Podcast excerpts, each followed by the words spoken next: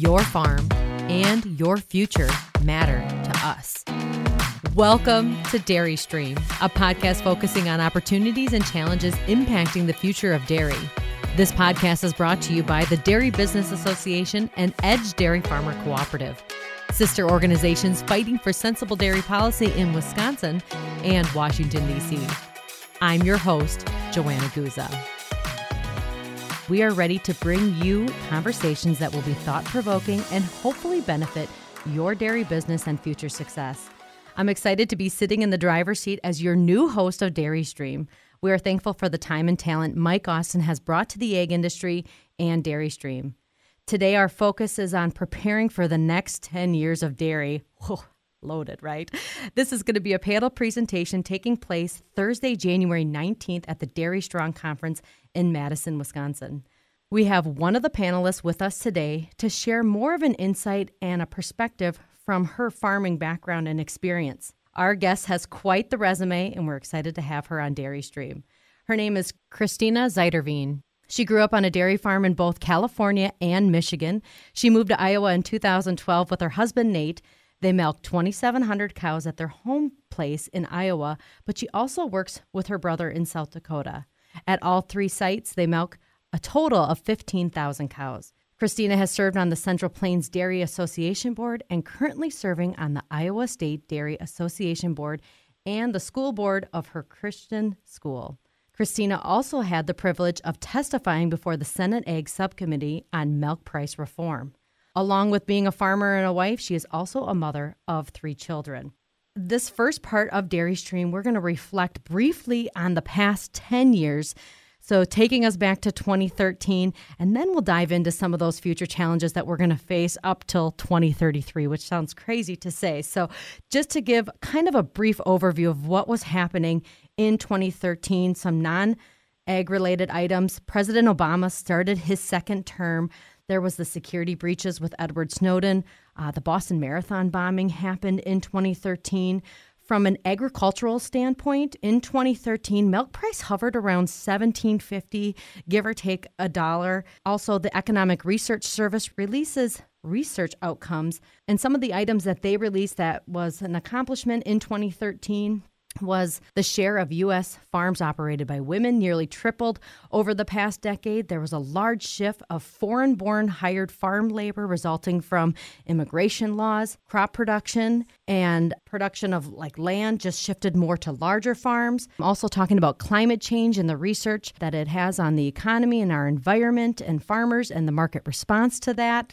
Also, America was promoting agricultural production and biotechnology exports. So that's kind of the big picture of what was happening in 2013. But Christina, from your farm perspective and what was going on in your life in 2013, what was some of the goals and challenges that you guys were facing?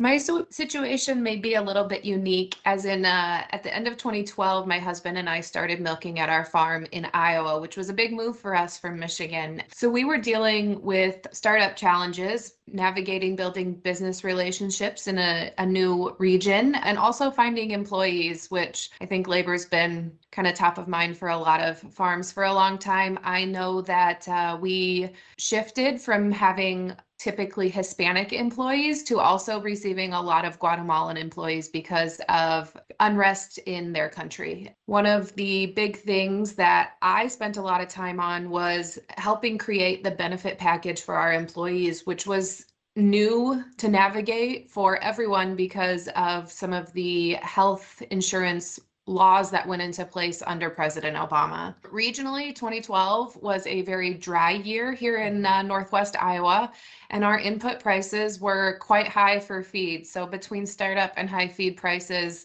we were really happy to see that good milk price that you mentioned around $17.50, which really felt great to most dairymen considering the economic environment in the dairy industry from 2008 really to 2012, depending on the region that you're in. There was a lot going on, and thanks for painting that picture for us, Christina. And we talked about this off mic, but I think you are one of the perfect people to be on this episode in particular because you've had the last 10 years. You said you started, that was like your startup when you were going.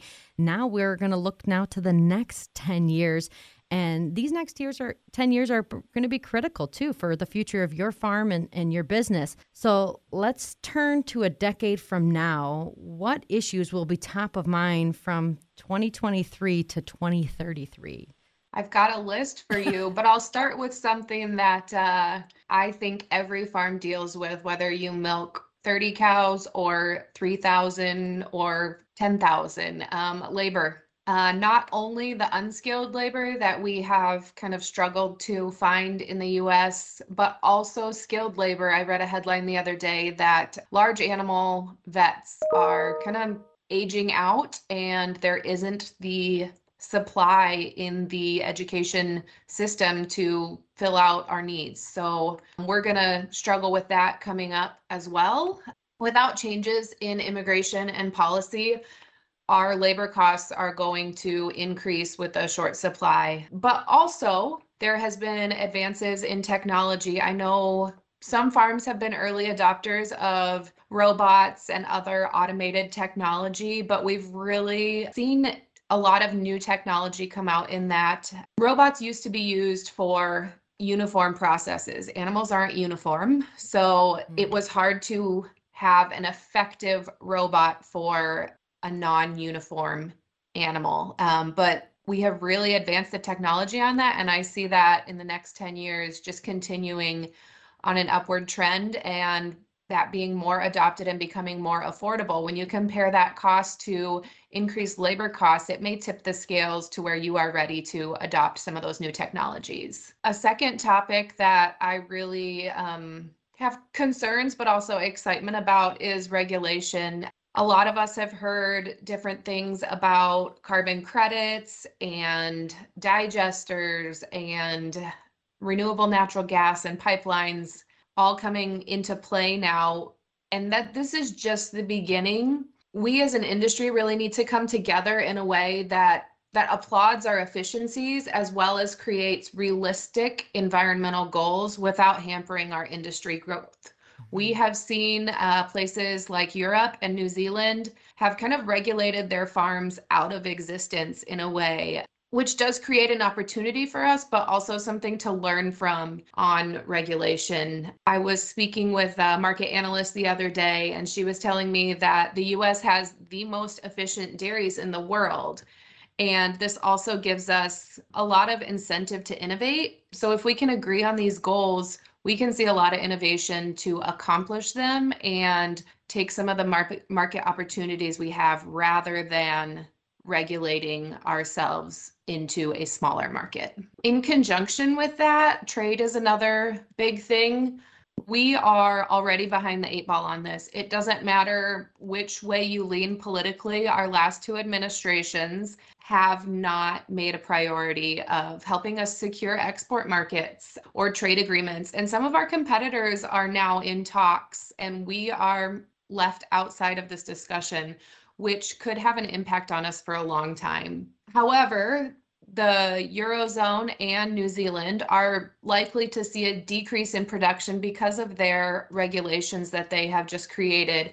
And this is going to create a market ready for our exports. So we really need to focus on getting those trade agreements in place so we could take full advantage of this. Trade policy is a very slow moving machine. It starts in Washington, and we all know how that goes. So we really need to get on this and make some moves here. Another thing that I think will continue to happen over the next 10 years is just continued consolidation within the industry. I think we will see that both on farms and with processors. Some other things that I had thought about were consumer perspectives. We have made a lot of progress, I think, with social media and advertising campaigns, sharing that full fat and dairy are healthy. They are a great energy source, a great source of protein, and we just need to continue to grow in that so that consumers continue to have confidence in us as an industry and as a product. That can also go along with some of our environmental goals. There are a lot of consumer concerns about environmental problems that they see, and a lot of times we as farmers, we already do what's best for the cattle and our environment because that is what's good for us as a business as well, and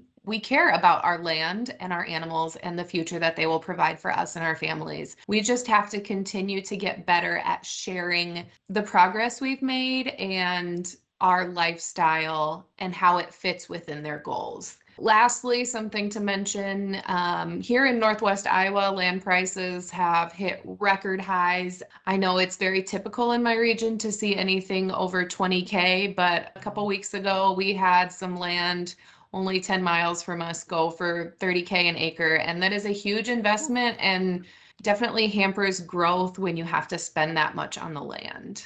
Yeah, definitely. Thank you, Christina, for giving that and laying that all out for us. I mean, the notes I took, skilled labor, regulation needs to keep up with innovation, trade opportunities, consolidation is going to happen, consumer confidence, and land price. But I even believe the prices of all types of things, I mean, land in particular, is going to be that big investment when you're growing that feed for your cows, but also throughout the whole supply chain, things are going to get a little bit more expensive. So when we look at all of those items that you just mentioned, Christina, from your perspective, what are the top concerns we need to be preparing for right now into the next decade? I would definitely go with the first three I listed, labor, because we can't do what we do without labor. Our employees are our greatest asset. We need to treat them that way. They need to be treated fairly so that they love their job and the part that they play in our food chain here. We can't operate without them. Regulation, secondly, because big changes in that could affect how we produce our milk and how much milk we can produce. And then the trade, like I said, the opportunities are there, but we have to be ready to take advantage of them. Right. I even think, too, when you talk about labor, it starts with the tech colleges. So thinking about how we're preparing our young people and making them interested in careers in agriculture so that we have more of that skilled labor force that you mentioned in one of your answers. I know one thing people have talked about, because we know labor is such a big issue, but with automation, from your farm perspective, what have you automated on your farm right now, and what are you looking at automating in the next 10 years? We have a 60-stall rotary here at my home farm. We do have a blow dryer at our pre-dip station that is automated and a post-dip robot, and we have been happy with those items. We have tried a feed pushing robot a few years ago, and we're not satisfied with the results from that. But it is something that we would consider again in the future. I know we have technology integrated into our scale. When I was growing up, one of my jobs on the farm was during harvest to sit and push the buttons to weigh every truck. Now they just scan a card and all the information shows up in our computer just where we need it. So continuing to see small and large innovation will definitely change the labor force. You mentioned the tech colleges. That's huge. I know my husband has said to me, why doesn't anyone want to be a plumber or a welder? And we have done a very good job of encouraging kids to go to college, but now that's seen as like a rite of passage, and they can make a perfectly good, even great living doing things like diesel mechanics, welding, plumbing, construction. And those are some of the jobs that we as business owners, dairies, farms really need. Our guest is Christina Zuiderveen. She's the managing partner at Black Soil Dairy, Dakota Plains, and Mount Hope. We're talking about preparing for the next 10 years in dairy. She's going to be one of the panelists at the Dairy Strong Conference on January 19th. Now, with everything that we talked about, relationship is kind of the key word of what we're doing with moving things forward. What do you think relationships will look like in the next 10 years? We had talked about land prices before, and you mentioned some of the other costs that are really going up. So thinking of building prices, expansion is going to be really expensive for both the dairyman and the processor. So the processors are going to want to run at full capacity. They're not going to have any extra space if you choose to expand by 100 cows, because that's where, you have the room for it and your son is taking over.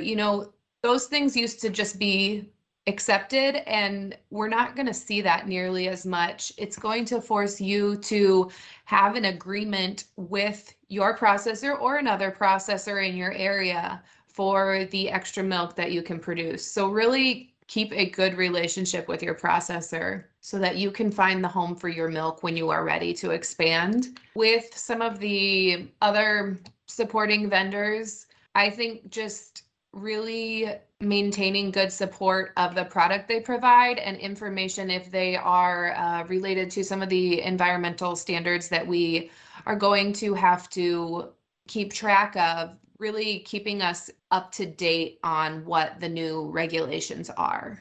Christina, with the one topic with talking with your processor and the expansion, it kind of makes me think of like when you're getting married to someone, that you better talk about your like financial stance and all of those little details.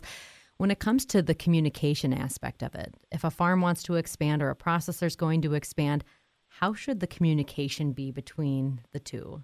I know that with our processor, we have kind of always told them like, well, we have expansion goals, just not necessarily with a timeline or a location, an exact location, but let them know right off the bat, hey, you know, my son's decided to come back home to the farm, or, you know, we have a land base and we'd like to expand in the future. What are my opportunities? And they can kind of help you create that timeline. We are in a good position with our processor where if they do have extra capacity coming available, they would let us know. Mm-hmm. Are we interested in that? Can we fill that need? Because they want to operate in their most efficient way also. I think it will be something that's hard to create, but you do have to have those open lines of communication. It sounds like a successful marriage.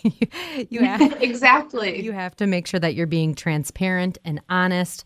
And then that's the way that you both can work best together. So relationships are going to be key into the next 10 years. I know we kind of talked a little bit about, feels kind of negative, or certain things that are challenges that we're going to be worried about going into 2033.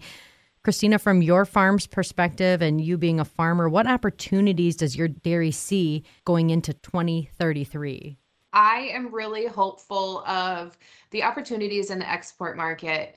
Europe and New Zealand, I know I mentioned them before, they do export a lot of dairy products. And if they can't fill that, there's going to be a void in the market, and we want to be the first to fill that. Also thinking about emerging markets, you know, third world countries where people are starting to consume dairy. I once heard Mary Ledman from Rabobank say, once consumers can't afford to put dairy in their cart, it is really hard for them to give that up, even if their economic status changes to where it's not as affordable. They love it and they recognize it as a great nutrition source, and it is really a cost-effective form of nutrition. The other area that I really see some opportunity is in product innovation. On trend, I don't think that fluid milk sales are going to increase, or fluid milk consumption. That's not the way our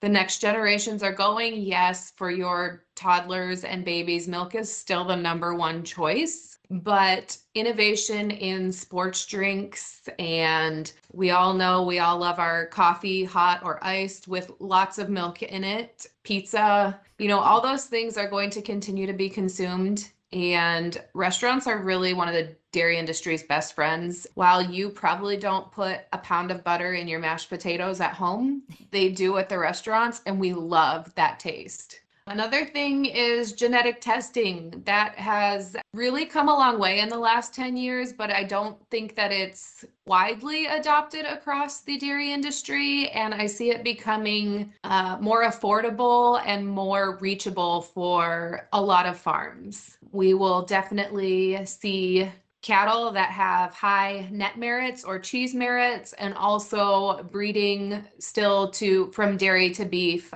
which is a great practice, and that is widely adopted, which is wonderful, because I have been reading that with the drought in the West, the next couple of years will probably be lower beef production. So there's definitely the space for our dairy beef within the beef market. a lot of exciting opportunities along with those challenges that we mentioned in the first place. Christina Zuiderveen has been our guest. She's the managing partner at Black Soil Dairy, Dakota Plains, and Mount Hope. This first portion talked about the future challenges and opportunities that are going to take place from now till 2033. The next part of our episode is going to focus in on how do we prepare for 2033, and we're going to be getting that from Christina's farmer perspective. So stay with us.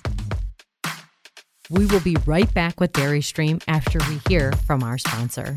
Compeer Financial is the leading financial service provider for agriculture and rural communities. Compeer Financial serves the needs of farmers and neighbors with local offices in Illinois, Minnesota, and Wisconsin. To learn more, visit compeer.com or contact them at 844-426-6733. Trademarks of Compeer Financial, an equal credit opportunity lender.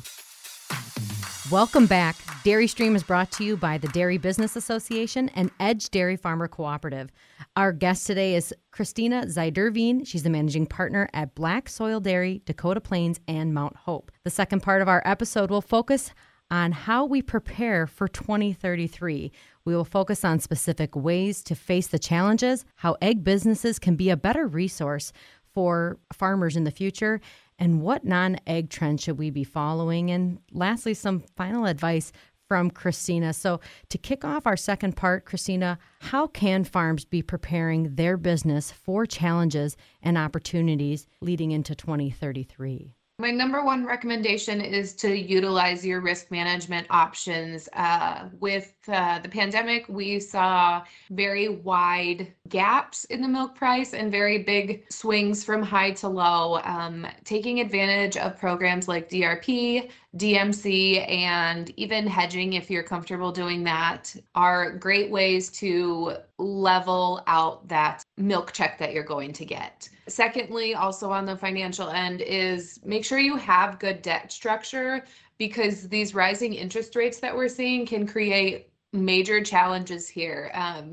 Was talking to my dad the other day, and he said, we have a whole generation, me included, that have grown up our entire life with low interest rates and easy money. We have no experience managing for this, so seek out a mentor or really have a good relationship with your banker on what you can do to improve your situation in this economic environment.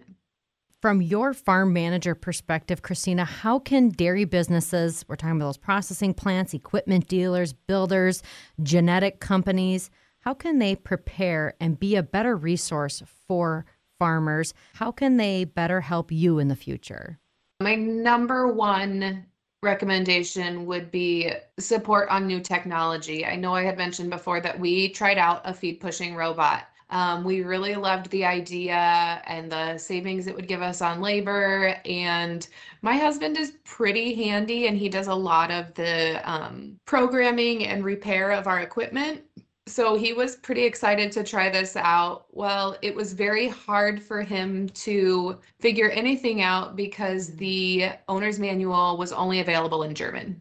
We don't speak German, so it made it kind of a non-starter. We tried it, we tested it, but it just wasn't something that we could adopt at that time. So getting the support on a lot of this new technology, whether it's mechanic support or just informational support to help us make decisions on whether new tech or automation is the right choice for our farm. Secondly, is going to be these new regulations and environmental challenges that we're going to face. How to market products in that space is going to be very different than something we've ever faced before. I know there's a lot of farms that are hopeful that this will be a second revenue stream for them, so they will be ready to adopt but may not know some of the ins and outs of that. And I think that's going to change a lot. So just keeping us updated on the information so that we can take advantage of some of these new opportunities for us. Right. I know when I've heard people talk about the carbon markets, they kind of say it's the Wild West. So it's figuring out who's going to be that trusted resource and who really knows their information that you want to partner with. Exactly, and that's going to differ widely on region. I know some of these will be federal regulations, but a lot of this is going to come from your state. So we need to know what practices are accepted and, you know, almost requested. That's also going to come from your processor. They are under a lot of pressure to advertise and share how they are becoming more green, and a lot of that they are putting on the farms to share how we are making changes that make the whole production process more efficient and more environmentally friendly. Kind of bringing back the relationship, what will that look like question that we asked in part one. I hear you know, talking about regulation and your state and federal. How can farms be, and you know, these egg businesses, these dairy businesses, how can we be having a better relationship with our lawmakers and policymakers? What's that going to look like in the next 10 years? I think the key is to get involved. If you don't know what's going on, you can't be informed and you can't share your decision. I serve on our state dairy association, and that has really helped me get involved in state and local politics and stay up to date on what bills and laws, tax structures might be affecting my business and my family. Involvement is key. If you're not diving into a bunch of different topics, you're not going to know what's going on. We're talking with Christina Zuiderveen. She is the managing partner at Black Soil Dairy, Dakota Plains, and Mount Hope. We're talking about how to prepare for the next 10 years in dairy. Next question, which I find interesting, you know, we're so focused in on our own dairy world and what's going on in agriculture. But Christina, from your perspective, what non-agricultural trends do we need to keep an eye on that's going to impact us? This was a big question. I can't say that I am really great at predicting trends, but something I have my eye on is automation within the trucking and vehicle industry. There's been a lot of chat about this, and no one has made significant strides into legally delivering or moving people without human labor. But think of all the trucks that leave your farmyard every day. We've got milk trucks, we've got our feed trucks, and any other, you know, deliveries of medical supplies from your vet. Everyone is coming on and off your farm. And I know for us, for our milk hauler, that they have made some changes to their schedule because they cannot find people to drive overnight hours. And we produce milk 24/7, so that's not exactly an option for us to just stop hauling in the middle of the night. So really interested to see what happens in that environment. I made a little list myself too, Christina, and I had manufacturing and also automation within the health industry. I think about it because I've come from a pretty medical family background, and my brother's a doctor. He ended up having to get his appendix out, and the first thing he said is, I don't want an old man cutting me open. I want a robot because I know it'll do a better job. It'll be more precise. And that's coming from that doctor perspective. So I think following those trends in the health field and manufacturing is going to be critical going into the next 10 years.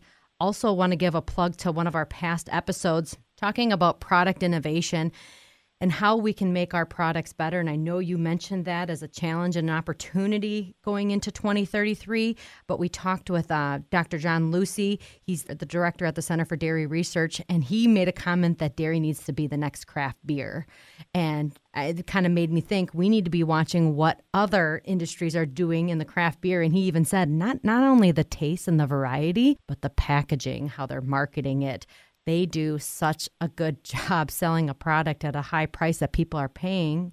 And kind of like you said, too, once people get a taste of dairy, it's hard for them to put it down. So I think just, you know, watching that product innovation that's happening in other products that are not related to dairy and watching their success. Now, Christina, what advice do you have for dairy men and women who are striving for success and probably in your same generation? What advice do you have for them in the next 10 years?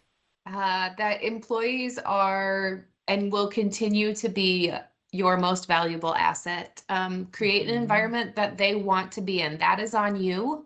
and treat them in a way that you would want to be treated. I was on a panel at the Central Plains Dairy Expo last year about employee retention, and I know it's a little bit hard for some people to hear, but sometimes getting rid of the problem employee is the best thing for all your other employees and your whole work environment. And you have to be ready to make those tough decisions. Secondly, I would say that really know what your goals are. Like we had talked about with expansion, it's not going to be, oh, I feel like adding 200 cows or things look right for that, so I'll just do that.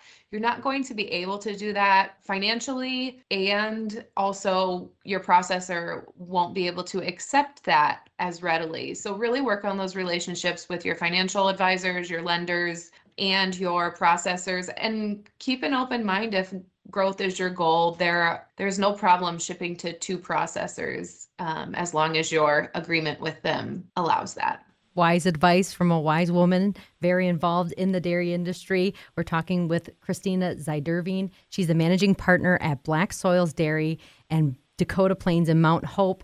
I'm really glad that we did this episode as our first release in 2023 because, hey, you already now filled my calendar of content we need to make sure that we're covering for the next year. So thank you so much, Christina. She's going to be on a panel at Dairy Strong on January 19th, specifically talking about this topic with two other panelists preparing for the next 10 years in dairy. I want to give a thanks to the Dairy Business Association and Edge Dairy Farmer Cooperative who bring Dairy Stream and bring all this content to you to make sure that you are being successful for the future.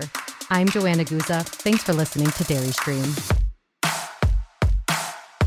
The Dairy Business Association and Edge Dairy Farmer Cooperative would like to thank you for listening to Dairy Stream. If you enjoyed our podcast, please subscribe and rate Dairy Stream. We value your feedback, and if there's something you'd like to hear, email us at podcast@dairyforward.com.